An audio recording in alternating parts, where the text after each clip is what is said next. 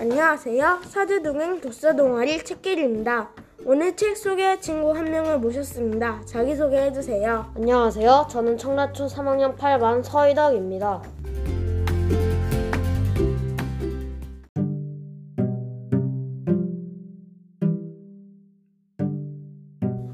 오늘 소개하실 책 제목은 무엇인가요? 화성 탐사입니다. 이 책을 고르신 이유는 무엇인가요? 제가 우주 탐사 그리고 우주 그리고 탐사를 좋아해서 골랐습니다. 우주 탐사는 저도 관심이 가네요. 이 책의 줄거리를 이야기해 주세요.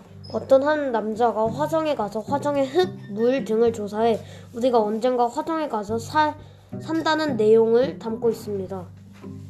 재밌겠네요. 그럼 이 책에서 가장 흥미롭게 생각하시는 부분은 어디입니까? 첫 장을 넘길 때 나오, 나오는 화성의 돌 이름들이 흥미롭게 느껴졌습니다. 왜냐하면 그 많은 돌들이 다 하나하나 특별한 이름을 가지고 있다는 것이 신기했기 때문입니다. 그렇다면 이 책을 한 단어로 정의한다면 무엇인가요? 우주입니다. 왜냐하면은 우주처럼 화성에는 알 수 없는 것들이 파도 파도 끝이 안 나오기 때문입니다. 마지막으로 이 책을 읽은 소감 한마디 말씀해 주세요. 지구가 오염될 수 있는 미래를 대비해서 연구했으면 좋겠습니다.